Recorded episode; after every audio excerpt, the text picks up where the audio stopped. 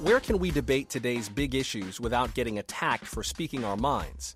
1A provides a safe, smart place for tough conversations every weekday, and the Friday News Roundup breaks down the week's top stories. I'm Joshua Johnson. Check out the 1A podcast on the NPR One app or wherever you listen to podcasts. Bullseye with Jesse Thorn is a production of MaximumFun.org and is distributed by NPR.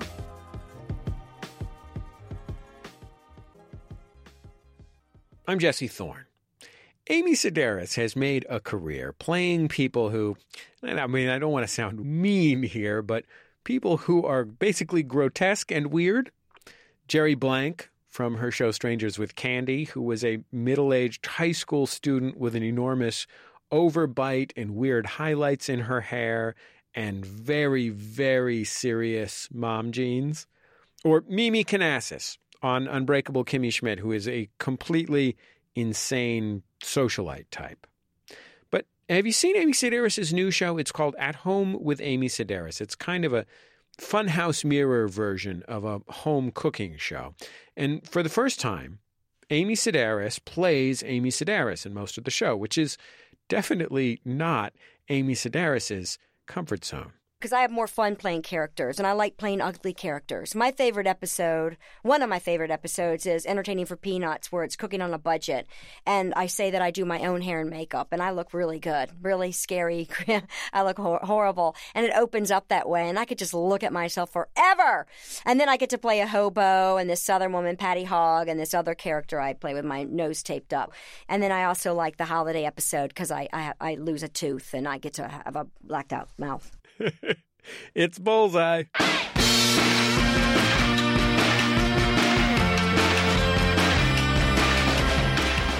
Coming up, more on At Home with Amy Sedaris. She'll tell me about how the show came together. We'll talk about crafts, and we'll talk about what it's like to be on a television set with an enormous and very dead monkfish. I know. It was gigantic. It was like, and they were sitting out there for a while. The set did not smell pretty that day plus nicer stuff like her bunny rabbit. I have Tina. She's seven pounds. She has a deformed paw. She's aggressive. And she's just as charming as can be. And she, I've had her for three years. then, Paul Reiser. He's created a brand new sitcom centered around Johnny Carson. Paul was a guest on The Tonight Show dozens of times. And you know all those great things that you hear about Johnny Carson as a comedian? Paul says they're all true he knew when to help, how to help. Sometimes he'd help by jumping in, sometimes he'd help by staying back. There were times that I looked at a thing, I, I saw him re- very subtly reposition his body so that his hand would be close to mine because he knew I needed to touch him for a, for the joke. It's like, you know, whatever it was, he was there. Then, who needs who needs donuts? You need who needs donuts. That's all coming up on Bullseye. Let's go. It's Bullseye. I'm Jesse Thorn. My first guest this week is Amy Sedaris. She's honestly, and I, I am making an editorial judgment here, one of the funniest human beings in the world. You probably saw her when she starred on Comedy Central's strange show, Strangers with Candy. She played a 46 year old high school freshman. Uh, among other things, it helped kick off the career of Stephen Colbert. She's been a regular on The Late Show with him and with Letterman before him. She's had recurring roles on a bunch of other stuff too. She was on Sex in the City. Lately, you've seen her as Mimi Kanasis on Unbreakable Kimmy Schmidt. You've heard her as Princess Carolyn in Bojack Horseman. Sedaris is also an expert when it comes to stuff you might learn in home ec class. Decorating pine cones, cooking casseroles, that kind of thing. She's a big home entertainer, too. So, for the longest time, she's had this idea make a show starring her where she bakes, barbecues, and, you know, makes sailboats out of baked potatoes. Except instead of the regular version of that show, it's the Amy Sedaris version of that show. So the potatoes are covered in glue. The barbecue is on the 11th hole at a golf course. And the thing that she's baking is a giant heap of raw ground beef because the oven on set doesn't actually work. This year, the show became a reality finally. It's called At Home with Amy Sedaris. It's on truTV. It's just as funny as it sounds. Amy plays a kind of amped up version of herself, and she's visited by folks like Paul Giamatti, Stephen Colbert. This shows it's a delight. Here's a little bit from the second episode. She's talking about entertaining for one. Anybody who knows me knows I never wear fitted jeans. I was a Girl Scout for way too long, and I'm involved heavily in the House Rabbit Society. But they also know I love to entertain. And what does entertaining mean? I believe it's the giving of myself to you, from me, for us. And when it comes to hospitality, I've settled on a certain way of doing things. It might not be the most proper way, or the most traditional, or even the most legal, but it works for me. And now, it can work for you. Now, if there's one thing I've learned, you can't entertain without guests. And when it comes to guests, I'm my favorite. I like the sound of my voice, I dress appropriately, and I always show up with something in my hand. That's why tonight I'm cooking for one. And I'm not alone at being alone, because so many of you people out there dine solo. Or, as the French say, el fresco. Amy Sedaris, welcome back to the show. Thank you for doing this.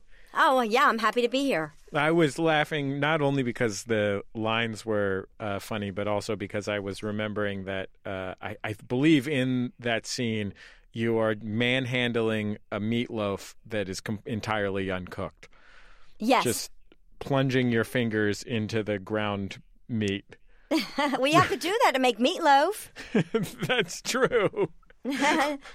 Although for so, for some reason on the program it goes into the oven uncooked and comes out of the oven uncooked. Yeah, we didn't have a working oven on set. um, why did you do this show now? I feel like you probably could have pitched this show 10 years ago as well as you could have now. So what was different? I did pitch the. I mean, I've been trying to actively get this show up since early 2000, and I always backed away from it. I'd get really close to it, and then I'd go. I, I, just kept putting it off and putting it off.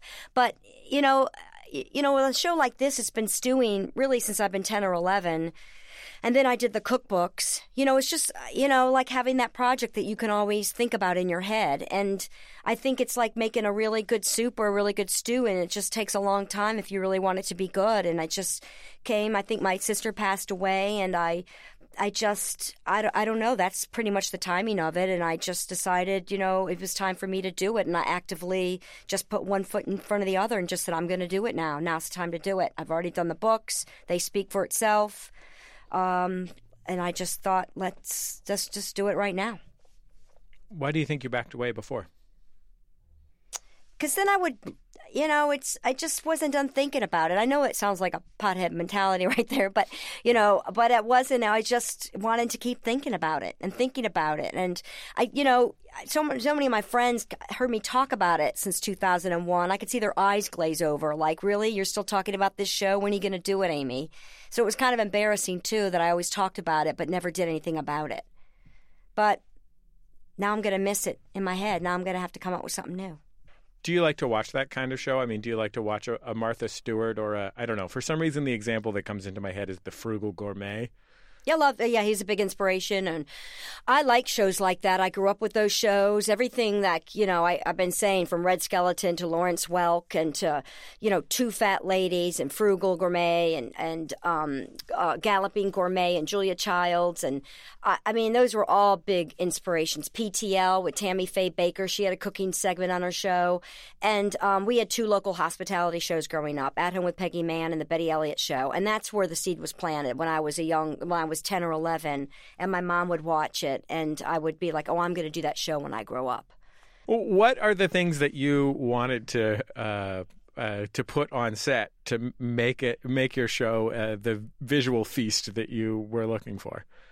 Well, I wanted a lot of art. I went to a lot of artists, and they contributed artwork. And a lot of my family members did a lot of the artwork you see hanging up. And uh, the Green Vase, who makes paper flowers, and my sister Gretchen, who made paper flowers, and um, Jean Royer was this um, uh, a guy who made furniture I don't know what year it was, but um, I have a book of his furniture and uh, Jason Singleton, who did the sets, made replicas of some of his furniture, and John Darien contributed furniture. So it's like everybody I love, you know, just like helped me bring that set to what it was. Adam Selman, a good friend of mine, made all the curtains and Um, we helped me with the color schemes. So I was always, you know, every detail. There wasn't anything on set that you know wasn't like considered. It like had to have a special home, and that's how my apartment is. It's loosely based on my apartment. It seems like in your apartment, you take a lot of pride in the idea that every single thing that's in there is a story, is something that has actual meaning to you.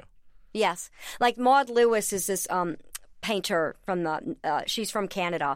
And I get this the only magazine I get in the mail is called World of Interiors. And I she uh, that's where I read about Maud Lewis. And so we do a little um, she had flowers all over her house and tulips on her windows. And her hands looked like ginger. You know she had her hands were like um, messed up deformed.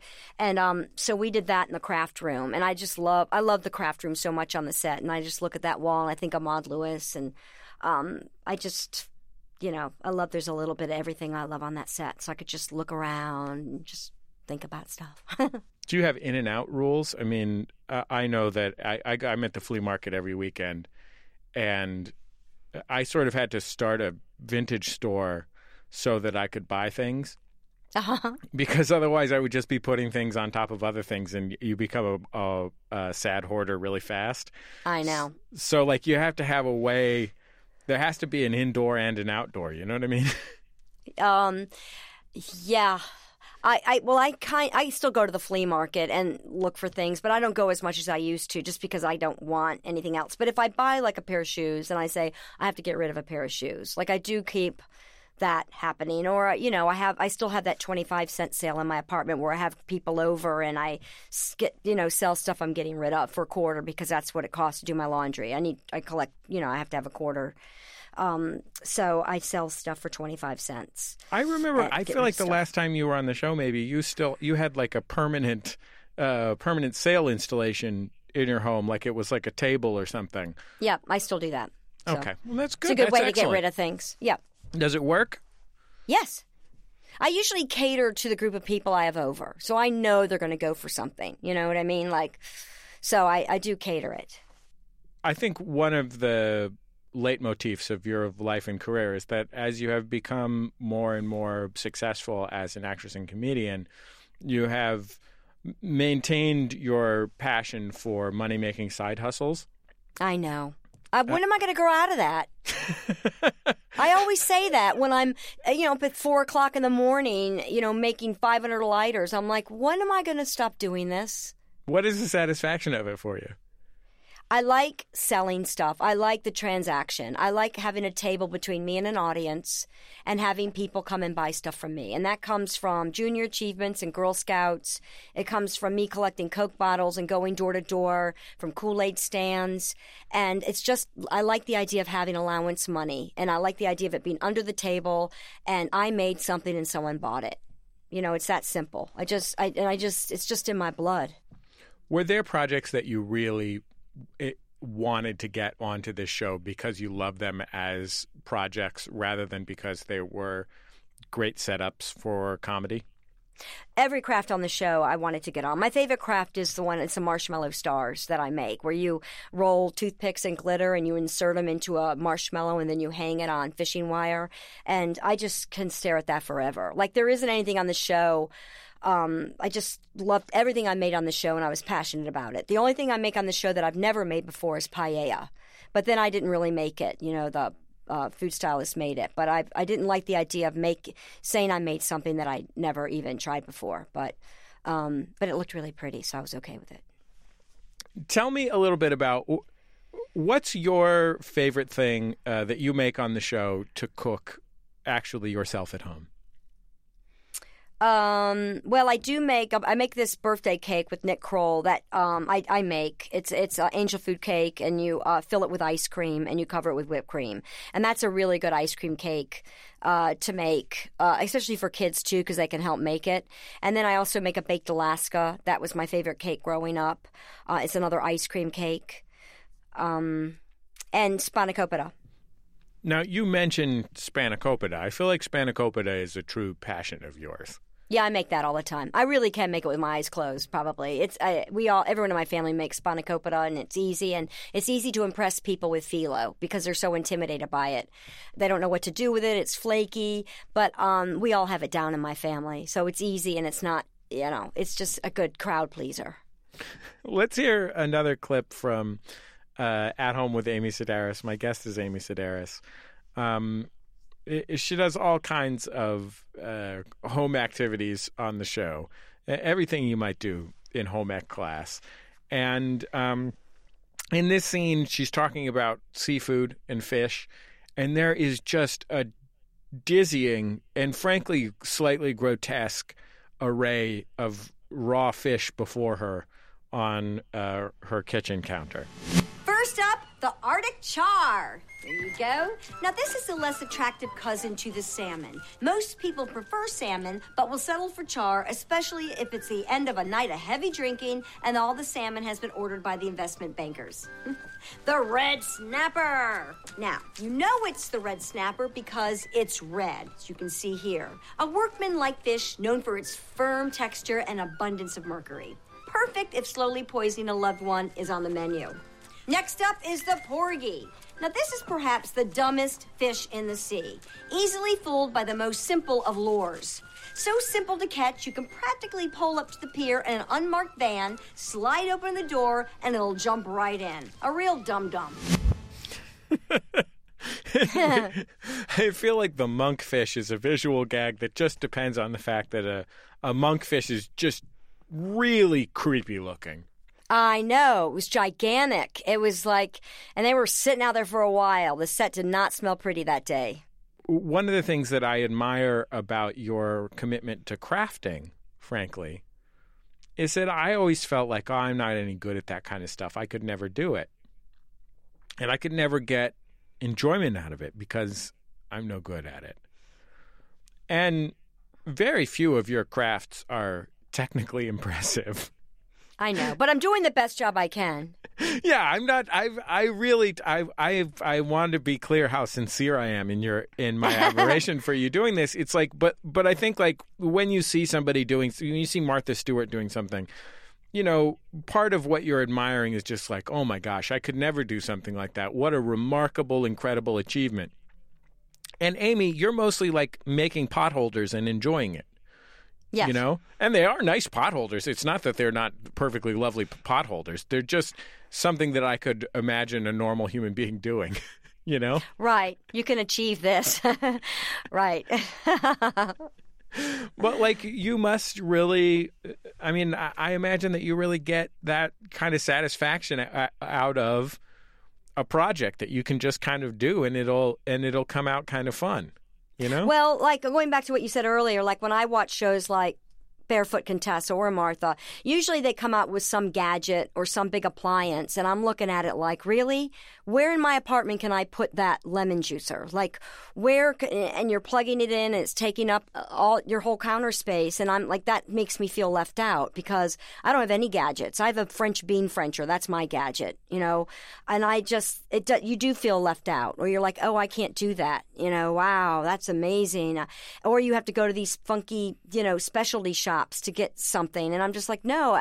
I mean, I grew up in a household where you're like, okay, go cut off the vacuum hose and we can use that for something. Or go scrape the shavings off dad's expensive speakers and we can use that to make a beard for something. I mean, you're just in your house and you're finding appliances. And that's what I like. Or I like, I'm drawn to naive crafts or like folk art because it's, you know, it's necessity and it's practical and you're doing with what you have. You know, you can make a braided rug using pantyhose or, or tights.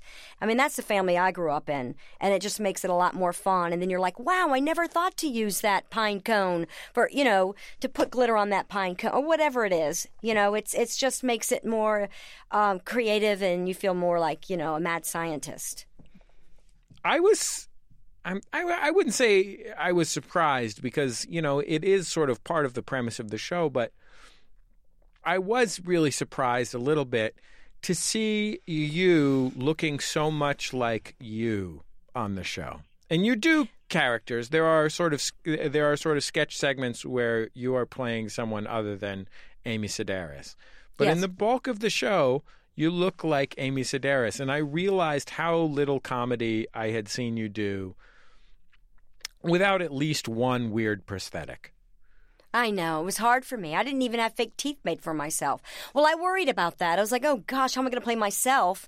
But then once I started playing other characters, I was like, oh, I get it now. I'm going to be the boring one. I'm going to be the, you know, the one that all those characters would make fun of. So then it gave me, that's the hook that I went with. Um, but I, I did worry about that, and it was a challenge for me to play myself and to look like myself. But I, you know, I, I was like, well, I also get to play other characters so it was okay you know, because I have more fun playing characters and I like playing ugly characters. My favorite episode, one of my favorite episodes, is Entertaining for Peanuts, where it's cooking on a budget. And I say that I do my own hair and makeup, and I look really good, really scary.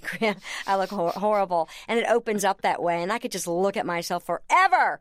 And then I get to play a hobo and this southern woman, Patty Hogg, and this other character I play with my nose taped up. So I just like that episode because I, I look so different in every scene. And then I also like the holiday episode episode because I, I I lose a tooth and I get to have a blacked out mouth.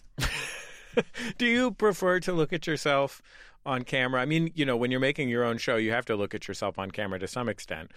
Um, do you prefer to look at yourself with a blacked out uh, a blacked out tooth and uh, and a crazy wig than Yes. to look at yourself in a pretty dress looking Yes. nice? Absolutely. I can't. I mean, I can look at myself and be like, oh, you know, hair did great job, makeup did a great job, the wardrobe's perfect. You know, oh, those shoes. You know, I just look at everything and look at the set and look around. But it, it's harder. And but when I'm in character for something, or I do have a prosthetic or something, then it's just like wow, because I can tell I'm having a lot more fun. We have even more with the great Amy Sedaris after the break. Still to come. Can you name the two Girl Scout merit badges Amy didn't get until her 30s? Probably not. Keep listening, you'll find out. It's Bullseye from MaximumFun.org and NPR. Support for this podcast and the following message comes from ZipRecruiter, the hiring site that offers a smarter way to find quality candidates fast. With ZipRecruiter, you can post your job to over 100 top job boards with one click. Then their smart technology notifies the most qualified candidates to apply. In fact, 80% of employers who post on ZipRecruiter get a quality candidate through the site in just one day. Try ZipRecruiter for free at ziprecruiter.com slash bullseye. Hi, this is Guy Raz. And I'm Mindy Thomas. And together we bring you Wow in the World. NPR's podcast for curious kids and the grown-ups. And we're back with all new episodes. New scientific adventures both in and out of this world. Find Wow in the World on NPR One, Apple Podcasts, or wherever you get your podcasts. This is Bullseye. I'm Jesse Thorn. My guest is Amy Sedaris. She created and stars in her brand new show, At Home with Amy Sedaris. It's on truTV right now. I I want to play this clip of you on uh, Unbreakable Kimmy Schmidt, which is one of my favorite shows, and you're a you're a regular. Uh, you make regular guest appearances on the show. Yes. Your character's name is Mimi Kanasis. She's best friends with Jane Krakowski's character, Jacqueline. And Jane Krakowski actually makes an appearance on your show She sure um, does. as well. And um, in this clip, you are you've gone to a party with Jacqueline as a sort of wing woman, and you've got on a white wig because you are pretending to be Sia, the pop star with no face. Right. Um, and it, it doesn't work out how you imagined. I can't hear anything, so I'm gonna assume that was my cue. Also, iTunes suspended my account, so I'm gonna have to wing it. Chandelier! Fancy roof lamp! Chandelier! Chandelier! Chandelier! Wow. it must be fun to go on Kimmy Schmidt, which is, uh, I don't want to call it an unhinged show. It's pretty hinged, but it's it's very silly and very high energy to begin with. Uh-huh. And your mandate is kind of to jump in there and and really get things going. Yeah, I love I love it. I have I love my look. I look like a little fox because I have a little face and this huge country club hairstyle, and I get to wear designer clothing. Um, and it's just you know, and I'm just so weak, you know, next to Jane, you know, just like just desperate for her attention. So you already have an internal game to play, which is always makes it fun. Um, and everyone's just really nice and funny on that show. It's it's all uh, yeah. You walk in, you get laughs, and you leave. It's perfect. Do you have any bunnies in your life right now? I have Tina. She's seven pounds. She has a deformed paw. She's aggressive, and she's just as charming as can be. And she, I've had her for three years. What kind of aggressive is she? She growls and grunts a little bit. She's knocked me down in the hallway. Uh, How did you end up with bunnies particularly? Because you've been a bunny advocate for quite a long time. I have. I was in the '90s and I saw a little, um, a little uh, bunny in a window, and I just impulsively bought it. And uh, her name, I named her Tattletale, and she was a little dwarf bunny and uh, Silver Marten. And I was doing everything wrong. And then I met this woman who came to my house to do an interview, and she was in charge of the House Rabbit Society, Mary Cotter. And um, she said, "Oh no, you know you're doing everything w- wrong." And she trained me, and now um, I have a badge, and I can go into people's homes, and I can educate them on rabbit care. And any excuse to go into anyone's home, I mean, I'm right there. I love to go into other people's apartments, and I've rescued a couple bunnies, and I, I go to the conference every every fall in New Rochelle, and um, I don't know. I'm just really into it. And then I got, and then I had that bunny for seven years, and then I got another bunny, and I had her for 12 years, and now I've had Tina for three. I am. I'm imagining you right now in a what amounts to a kind of police procedural. like a Law and Order spinoff where it's you banging on apartment doors in New York and funny. someone's eye going up to the peephole and you flashing your bunny badge. That's a great idea. Yeah, I've seen some crazy stuff. Yeah. Wait, what kind of crazy bunny stuff have you seen? Well, I saw one. I mean, I I don't know what I can say on NPR. Just people's apartments. Forget the rabbits. I'm more interested in the I'm more interested in the houses and the people. Did you have that sense of identity that some people develop in high school? Like, oh yeah, I'm a I'm a theater kid, or I'm I'm a band person, or I'm a football player, or I'm a geek in the AV club. I loved the AV club. They were always there hooking up stuff. It was the best when they would come into the classroom to hook up the screen or something. Like, oh, weirdos. Um, I don't know what I, you know, I I was. I don't know. I was in Girl Scouts up to my senior year of high school. Maybe that makes me a geek. I don't know. Did you learn to do any uh, cool Girl Scout stuff? Like, do they like teach you knots or anything? I don't remember knots, but a lot of the crafts I do on the show I learned in Girl Scouts. You know, and we would go camping. And, you know, you had to earn a badge, and I liked earning badges, and I liked, I was always sold the most cookies, always. Um, and, and uh, I, I just, I don't know. I there's something I just liked about Girl Scouts. You know, getting together with a bunch of girls and doing crafts and you know singing songs. And I loved uniforms. I still love uniforms. Um, and I still have my sashes and everything. And when I moved to New York, I went to the Girl Scout Council on 23rd and I introduced myself and I said there are two badges I didn't get, and is it too late for me to earn them? And they said no, and they mailed them to me in the in the, in the mail. What were the two that you hadn't gotten? Sign of the Star and Sign of the Arrow. I think that's what it was. What were they for? Yeah, like I don't remember by heart, but one might say, you know, you have to get up in front of an audience and talk about something you love a lot. You know what I mean? Like little things like easy stuff. That I'm like, look at, I'm I'm 35. I've done this. I've done that. I did that. You know what I mean? I was just like, maybe I didn't do it back in the 70s, but I did it. I mean, look, you know. So I proved it to them, and I got the badges. Well, Amy Sedaris, I'm hereby issuing you the uh, bullseye badge. Oh in, wow! In honor of in, in, honor of being my favorite. So thank oh, you that's so, so much. nice. I You're really enjoyed best. talking to you, and um, yeah, I really enjoyed talking to you. It's nice catching up after all these years. Amy Sedaris. Her new show, At Home with Amy Sedaris, is on truTV every Tuesday evening at 10:30, 9:30 Central. Also, definitely go on YouTube and watch that scene where uh, Amy is Mimi Kanasis on Kimmy Schmidt, and then she kicks off the shoes on her way onto the rug. It is one of the greatest things ever. It's Bullseye. I'm Jesse Thorn. Next up, Paul Reiser. He's a legendary stand up comedian. Alongside Helen Hunt, he starred on the sitcom Mad About You, which he also co created. He's been acting a lot lately. He's on Amazon's Red Oaks. He's on the second season of Stranger Things. He was also in Whiplash. He's also the creator of a brand new TV show. It's called There's Johnny, and it's premiering this week on Hulu.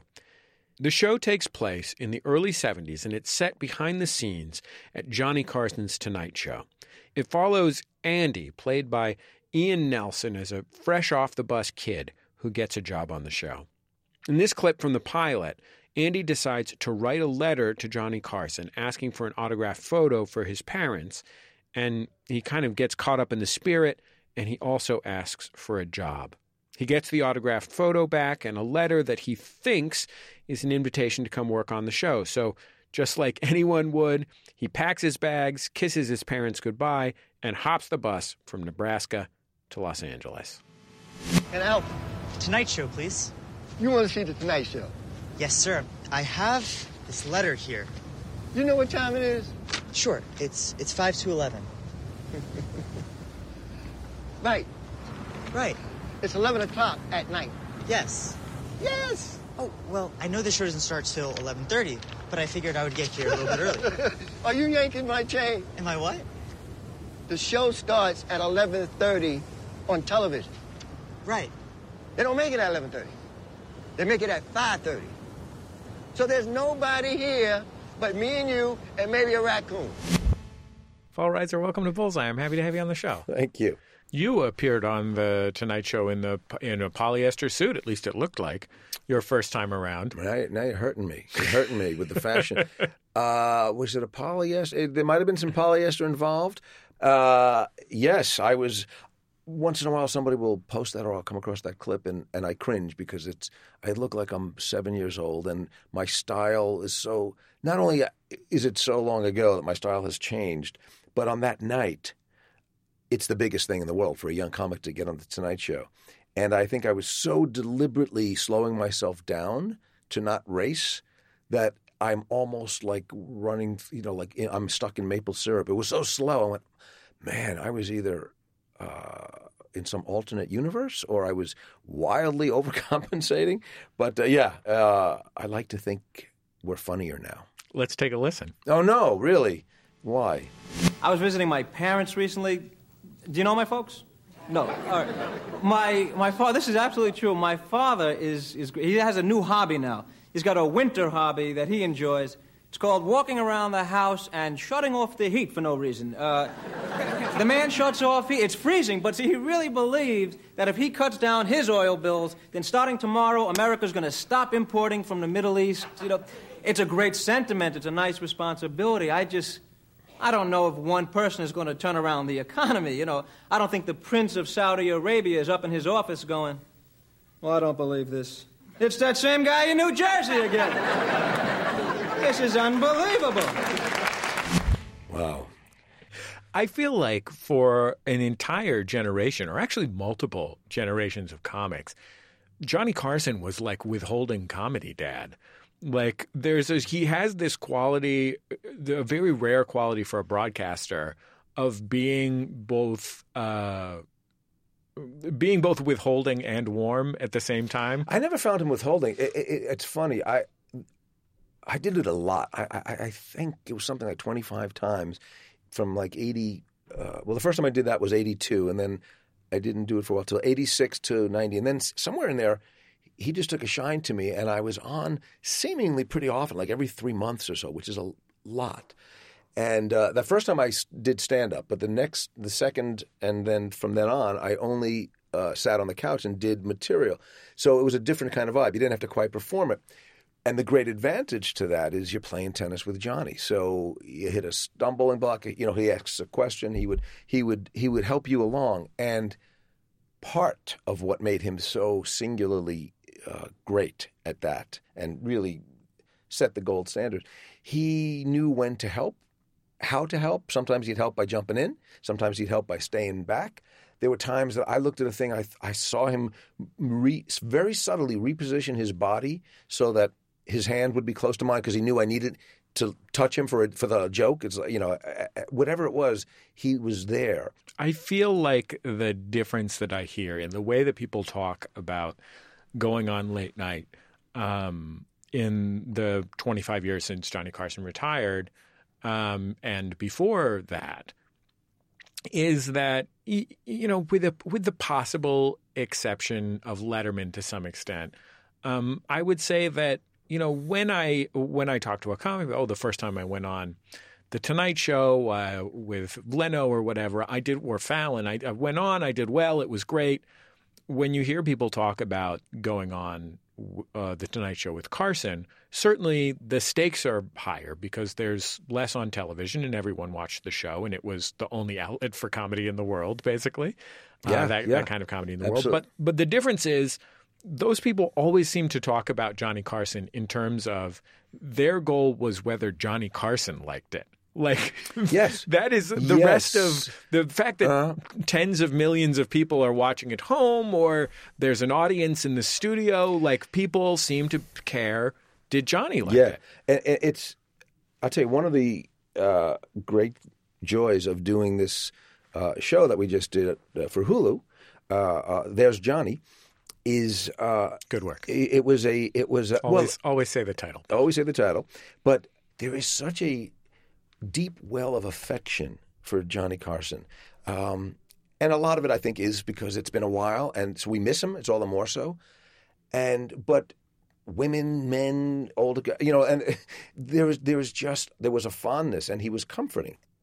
Speaking of the absence of irony, I have a clip of Is it ironic? you on Oh, the Tonight Show. You're killing me now. It's the late '80s, um, and I don't like any. This is like pulling up high school pictures. Like, oh man, look at that shirt. well, you're going to be excited to hear that you're talking about airplane travel. Um, Oh, I think this is the bit I was referencing. Let me hear it. uh, it's it's you being stuck on a plane next to a, a too talkative passenger. I get stymied by simple questions. The guy says to me, he just he says, "Is it going to rain today?" And I think like like I should know that, and I Yeah. feel bad that I don't know that. I said, "Well, I." I, I couldn't tell you. Why don't you ask somebody else? Like, wouldn't he be scared if I did know? Wouldn't that be frightening? You're sitting next to the guy who knows when it rains. It's like, yeah, three thirty to quarter to four. Keep it to yourself. and by the way, that car trip you're taking next week, don't do it. You know, I just feel crazy about you. You know, and then uh, I mean, you see, there are people who can do it. You can. Anybody can sit here. Oh, no, I'm not particularly good when on a, on a plane with Yeah? No. If Well, you it- get trapped in that nothing conversation. Exactly. But But guy then says, it- "Great day to fly." Yeah. Yeah, so yeah, good day. Uh-huh. But these are the same kind of people who I think just because you're sitting next to each other, you know, you should be friends. This is the same people who on the road will honk their horn because they have the same car. You know, that's like, like that's a base of a very solid friendship. you're driving. around, Hey, Chevy, Chevy. Wow. I like that. What is that? Thirty years ago, almost. Um, you are already uh, building chunks of your act around not wanting to make friends with people. Well, here's the thing that that um, that chills me a little bit. When I look at old clips, I go, I'm doing the same the same things irritate me, and, and I was like, oh, I'm, I was doing a bit about technology, and I, I found a bit uh, of the first time I got a computer. I thought, well, I'm still doing computer bits, but it's different. But I haven't really become any more comfortable. And yes, people, I don't like people talking to me. Yes, so I'm uh, I'm nothing if not consistent. I, I, uh, the, things that bother me, I, it, it, it uh, amuses me to see that I'm, yes, that early on, I already didn't enjoy people. I like that you. You know, I feel like I it- like you. Don't get me wrong. Thank you very much. I appreciate that, Paul. Um, and I like you and your new show, There's Johnny, On on, Hulu? Yeah. Uh, I, I mean, I feel like uh, Mad About You was, in a way, about the dance of irritation in the context of loving romance. Yeah. Uh, the Paul Reiser show was about the dance of irritation in the kind of ad hoc friendships that Yes. parenthood drives you into. Yes. God You bless know? you for having seen that show because uh, 14 people did. Well, I'll, Um, wa- I'll watch anything with uh, my favorite comic actor in it, Andy Daly. Yeah. Oh, wait. Oh, but uh, yeah. That, you know, to me, the struggle and Mad About You was certainly about the struggle, and yes, find the irritation. You know, somebody years ago said, you know, what, you know, all the uh, "take my wife, please" jokes and all that whole generation. Nobody has a joke that starts, "My wife is such a good cook." You know, it's just not going to be funny. Uh, so, comedy by definition is going to be about the irritants and the friction. But Mad About You is very clearly from the outset aiming higher. It's like this is a couple who really wants to get this right, and that was that's sort of the prerequisite for a relationship, and that's you know what you can never lose sight of because it will get bumpy and it will get and you are two different people and you try and become as one but you're never quite as one you're a team. So and i think that's ultimately what people responded to and i still hear today that, that the warmth that people who who enjoyed mad about you is a they related to it and they saw themselves in it we would try to be very realistic but at the core you're watching a couple who is clearly well intended they're trying to not let the normal things that come up kill their romance. And uh, and it takes elbow grease. It takes vigilance and and uh, you know and they never really stopped. So that was a, a rich thing. And i think you know even in my stand up the things that irritate me are only because they're on on the way to what would have been a higher goal. I really would like to be a better person but man that guy is irritating me. I think the reason and i don't like the way i handled it I think the reason Mad About You in particular is a romance and not uh, not a family comedy, a traditional family sitcom, um, is that ultimately every episode is about them wanting to be in this relationship and wanting to have love rather than you know the kind of well-worn grooves of a traditional family sitcom which are about everyone is in this position. Like it's it's a it, which is great. It can be really hilarious.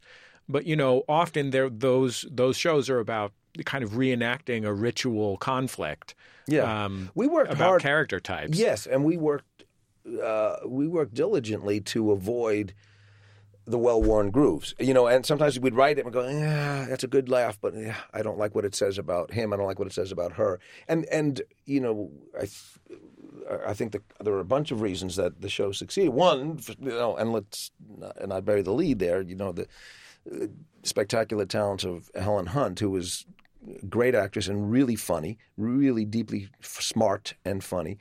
And the other, one of the other things that we strived, strove, striven, st- uh, stribbed, stribbed to do was we didn't make him always the nut and her always the oh Rob, you know, or, or vice versa. And it was alternating, and sometimes in the same episode, in the same scene. It's like, okay, here's his little bag of craziness, and here's her little buttons, and you try and alternate. let's let's hear a scene from Mad About You, the sitcom that my guest Paul Reiser co-created. Um, this is from the first season of the show. Jamie, which is Helen Hunt's character, is asking uh, Paul, who's Paul Reiser's character, if she's seen her missing sock.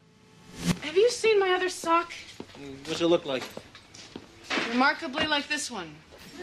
It's gone. It's missing. Well, it's a sock. Where could it go?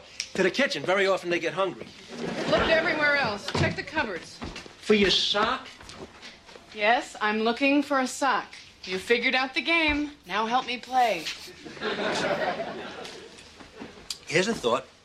Put on another pair of socks. These are my lucky socks. Well, looks like your luck has changed, babe.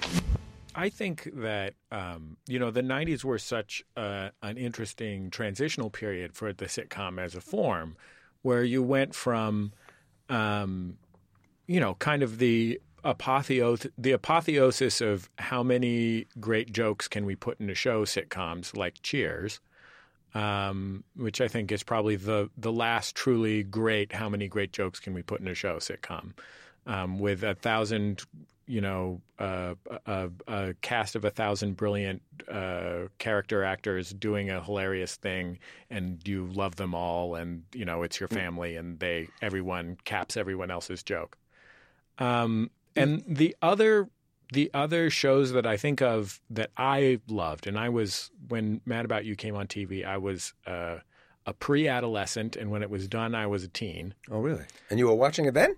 Yeah, sure. Really? I mean, it was just what I didn't have cable. I had no choice. Yeah, I didn't enjoy it. Um, I did enjoy it, but like if I if I watch Seinfeld now, what Seinfeld did is they took a pretty straightforward sitcom formula and like operatized it, right? Yes. Like took the smallest possible stakes and expanded them into the largest possible stakes. Just took the dumbest thing in the world, a phrase, a you know, tiny idea and just e- exploded it into the most important thing in the world until it's the silliest opera you could imagine. And I, you know, in the 90s I really loved News Radio, which, as I watch it now, is a really traditional Yeah. sitcom in a lot of ways that is just a, a little sillier and with better jokes than most, you know? And the thing that's interesting to me about Mad About You is I feel like the innovation of the form is you you watch the show now 25 years later and it feels like a sitcom in a lot of ways. I mean, you you were saying like it feels a little sitcom-y, just jokey, you know. But there the emotional stakes are not abstract with your two lead characters. Yeah. Like those two lead characters are having a relationship that feels real in a way that most sitcoms and that was have. that was the only uh, um, uh, uh, uh, intention. W- w- you know, the kickoff was, you know, because I was approached at the time by like, go write a, you know, come up with a show for yourself, and I thought, well, I don't know if I want to do a sitcom. I thought, well, if I did, it would only want to, I would want to do it about the stuff that I was doing in my act, which was relationship stuff, and that I found that interesting, and and so, you know, sometimes you just stumble into something. You go, oh, yeah, this is feeling. I'm getting bigger laughs for a reason. This is coming from an organic place. So I'm going to do a bit, and I and this is probably true for everybody. If you do a bit about real people and relationships and and your wife or your kid, or it's going to be funnier than the best. You know, traffic joke, or boy, L.A. is different than New York, which is the the the, the trope of 40 years ago. But um, yeah, we, we it was always about what's um, it's always what's the trope. It's always the trope. But what? But it's interesting. You know, we, we. I mean, I'm not. I actually love jokes, like really, t- you know, story jokes, and I love hearing them, and I love telling them. I, but I never write that way, and um, and we would, and if something found uh, sounded too jokey, we would either lose it or find another way to to leaven it that it didn't sound you know, in bad television, some people would just throw funny lines, and the other person would be. It would land on them, and the audience would laugh, and they would just have to sit there with, and then and they'd wait, and then they'd throw another one back. But in real life, if somebody said that to you, you'd go, "Hey, pal," you know, like it hurts. So, like, well, let's write that. Like, what are you doing? Why would you say that? And and and. But having said that, I've I've watched some old Mad About Yous, and and I think, oh my goodness, I forgot how funny they were. They were I mean, it's not. It, it was never. We wanted to always be funny, but it was at the core. It was about something that was important. But um, you know, I think certainly, well, even in the beginning of Mad About You, but certainly towards the end, some of our biggest laughs that uh, I was most proud of were silent. They were on a look because, you know, think of All in the Family. You know, Edith would say something and Archie would look at her, and you know, because you've watched 100 episodes, oh, you know what he's thinking, and you know what he's going to say. And in our show, in Mad About You, it was, it was that, but it was also, we were rooting. as like, oh, if the husband says that, you know the wife is getting ready to say the next thing. And uh, those silences, we had, we had a great run where we were, we would go to therapy. We go to couples therapy, and Mo Gaffney, who was terrifically funny, was our therapist, and it was this great triangle of comedy where she would say something, and one of us would, well, yeah, and respond to it, and that would, by definition, be burying the other one. Yeah, well, sometimes Paul does this, and you just. I would look at her like, "Whoa, whoa!" And like, and now, and then, and then the look would get the laugh, or I would say something, and Helen would just go, "Really? You're, you're gonna? That's what you're gonna say?" It's like, it's not a joke, but it's funny because we're taking the ride with these people and we know what's going on in their lives. More with Paul Reiser after a quick break. When we return, what do you do when you have a show like Mad About You behind you and you're kind of set for life financially? If you're Paul Reiser, you try and work up a tight 15 at the comedy store. It's Bullseye from MaximumFun.org and NPR. Support for this podcast and this message comes from 2020, where creatives get inspiring, authentic stock photos. Unlike traditional stage stock photos, 2020 has millions of real world images your audience will actually engage with, all under a simple royalty free license. Today, 2020 is offering Bullseye listeners a seven day free trial of five photos. Monthly subscription begins after seven days. To start your trial, go to twenty20.com slash bullseye. You're listening to Bullseye. I'm Jesse Thorn. We'll get back to my interview with Paul Reiser in a second, but first, another new culture show here at Maximum Fun. It's called Switchblade Sisters. It's hosted by April Wolfe. She's the chief film critic at LA Weekly, a really brilliant critic. Every week, she talks to a different female filmmaker about their favorite genre movie. Uh, we're talking about horror, sci fi, fantasy, action, exploitation. She tells me there's something called bizarro, everything in between. The first episode is a past Bullseye guest, Emily Gordon, who co wrote The Big Sick comedy that was in theaters recently. She talks about the horror western Bone Tomahawk. If you like Bullseye, you'll really dig Switchblade Sisters. The first episode's out now. Go subscribe. Open up your favorite podcasting app, search for Switchblade Sisters. You're listening to Bullseye. I'm Jesse Thorn. My guest is Paul Reiser. He created the brand new comedy show There's Johnny, which premieres this week on Hulu you know, eh, to have an extraordinarily successful network sitcom, which you did, you were both the star of it and the co-creator. Um, you make a nearly infinite amount of money, and so you are then freed of the thing that drives a lot of us in our work, which is a continuing terror that of penury, you know, that Yeah, we're, yeah, that, yeah, that we're going to be broke or something, right? Yeah. And so, did you then come to a part in your life where you had to decide, like, wait, now I have to decide what I want to do? Uh, well, it's funny. That was the gist of, of my, my short lived show, uh, uh, the Paul Reiser show. So uh, I had a really big hit show, and I made you know a very comfortable amount of money that I don't have to worry about that. And and the log line that I said accidentally, which became the pitch, was when you've when you realize you've gotten everything you've ever wanted in life and you're not dead yet. like, nah, oh, I didn't time this well because you want to you want to get there right at the end. Ta-da! And I'm like, wow, I'm still relatively young and healthy. What what's what's Act Two? And so that was so I became my name on the show was me, and I was writing what was happening for me at the time, which was all my male friends were not of my choosing. So when that didn't work, I mean, they aired two episodes. They aired it. two. We made seven. Yeah. So when that wasn't the, I'm sure that wasn't what you had hoped for the show. No, I said two and out. I Okay. said, I, I said, I said the last five I'm going to shoot, but for God's sake, don't air them. When that Maybe that was my mistake. when that didn't work, did you have to like? Did you have to take another reconsideration? Because it se- it feels like in the that was what six or seven years ago. Yeah, something maybe, and it seems like in the last three or so years, you've worked a three or four years, you've worked a lot as an actor. Yeah. Um, you know, uh, at the time, what I did is interesting, and I can't quite get up high enough to see uh, the, the, the, the forces at play here. But at the time, I said, you know what? I, I, I don't want to have another pitch meeting. I don't want to. I don't want to sell anything. It's just too irritating. And and I just said, I'm going to go back into the clubs and do stand up because I had always meant to do that. Well, when Mad About You started, I just got busy and I didn't do stand up. And and I didn't do it for all the time of Mad About You. So now it's seven years. Then I was home for a while. So now it's 10, 12, 15 years. I went, oh my goodness, I haven't really been out there as a stand up. It was always my goal, but I, I just kept waiting for a right time. I went, well, just do it. And so, in fact, I did it just as like going for a walk. It's like, you know. I got to clear my head. I want to do this. And it wasn't a career thing.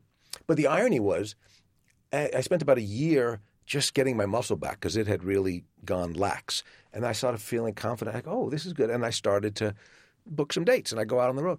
And literally, when I did that, these other uh, lovely jobs, uh, acting jobs, came in sort of cosmically, uh, synchronicity wise, they were uh, inexplicable because it wasn't like we saw him on stage and he'd be funny. There was no connection. I was off the map. But something happened the minute I sort of shook off the dust and started doing what I wanted to do.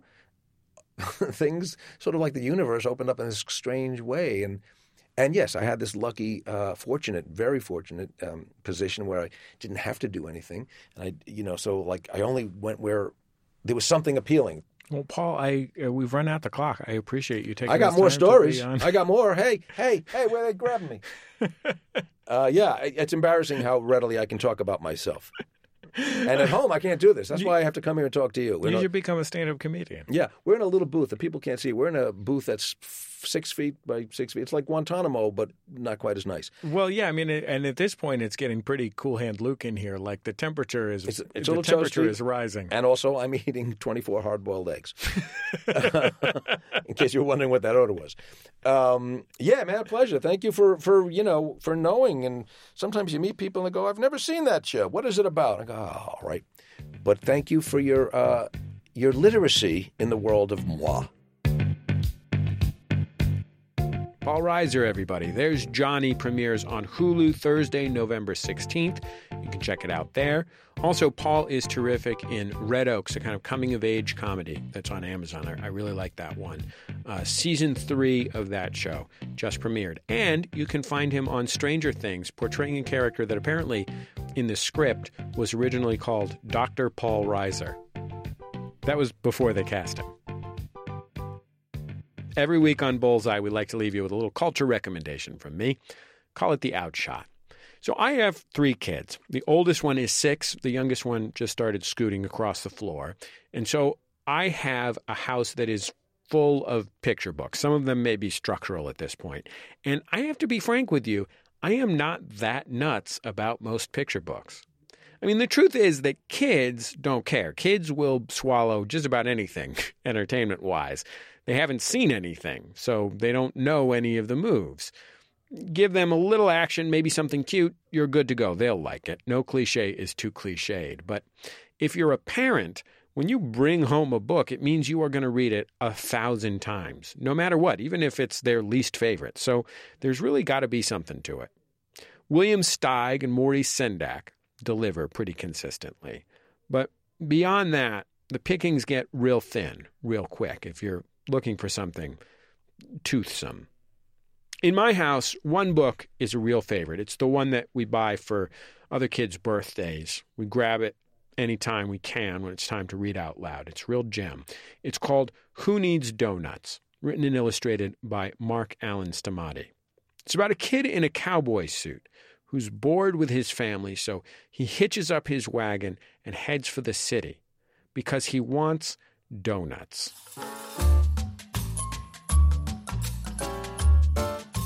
The pictures in the book are these strange, dense black and white cartoons. Every page is overflowing with oddness. On the streets of this city, which seems like it's probably New York, are, are pigeons with horse heads and wingtip shoes. Every inch of every building wall is covered in bricks and oddly canted windows and people who are up to something. There are dogs standing on people's heads, animals smoking pipes, wearing top hats. It's, it's just spectacular. And then in the middle of it all, there is this kid in a cowboy hat riding a tricycle with a horse's head down Main Street. It's that feeling of freedom that you long for as a kid, the kind of wildness. But it's also the counter to that feeling, the, the longing for comfort. Both of those at the same time. So the boy meets this lumpy, kind of maniacal man named Mr. Bickford, who loves collecting donuts just as much as he does. And they team up. And, and at first, it's just pure joy. I mean, they've got wagons of donuts, towers of donuts, a warehouse filled with a sea of donuts. And on their rounds one day, they cross paths with this old woman who says something that catches them short. Who needs donuts? she asks. Who needs donuts when you've got love?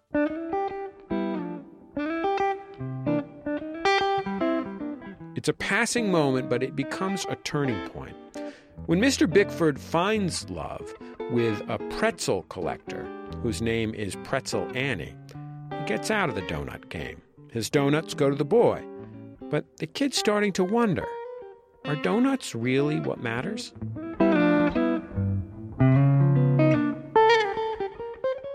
One day, a rhinoceros goes wild in a coffee factory, and the coffee starts to fill up the below ground apartment next door. It belongs to the old woman. She doesn't know how to swim. The boy swoops in with his donuts, dumps a huge pile in through a street level window, and they soak up the coffee. The woman's life is saved. The boy is a hero, but he's realized he doesn't need donuts, he needs something else.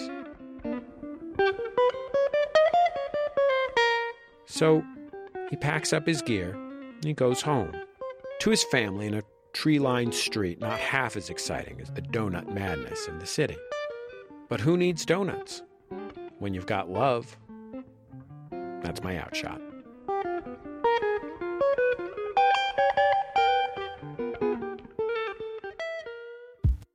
That's all for this week's Bullseye. Our show is recorded at MaximumFun.org World Headquarters, overlooking MacArthur Park in beautiful Los Angeles, California, where this week we saw someone push a shopping cart into the lake. Shopping carts sink. The show is produced by Speaking Into Microphones. Our producer is Kevin Ferguson. He had help from Christian Duenas and Casey O'Brien. Thanks to Jesus Ambrosio and Shara Morris for their help this week. Our senior producer is Laura Swisher. All our interstitial music is provided by Dan Wally. Our theme was recorded by the Go team and provided to us by Memphis Industries. If you'd like to hear any of our past shows, they're all free. Just go to MaximumFun.org. And while you're at it, check out the Bullseye page on Facebook. We share all of our interviews with you there and lots of thrilling discussion, like this week, an extensive discussion of songs from the late 90s and early 2000s, rock songs, where the only drum beat was someone uh, clicking the rim of a snare drum on uh, the one, two, three, and four, like tuck, tuck, tuck, tuck, tuck like Tonight Tonight by the Smashing Pumpkins and that one Barenaked Ladies song, and a weirdly huge number of songs where the drummer basically doesn't do anything the entire time. Anyway, Bullseye on Facebook. You can also find us on YouTube where you can grab any of our past interviews. Just search YouTube for Bullseye with Jesse Thorn. That's about it. Just remember, all great radio hosts have a signature sign off. Bullseye with Jesse Thorn is a production of MaximumFun.org and is distributed by NPR.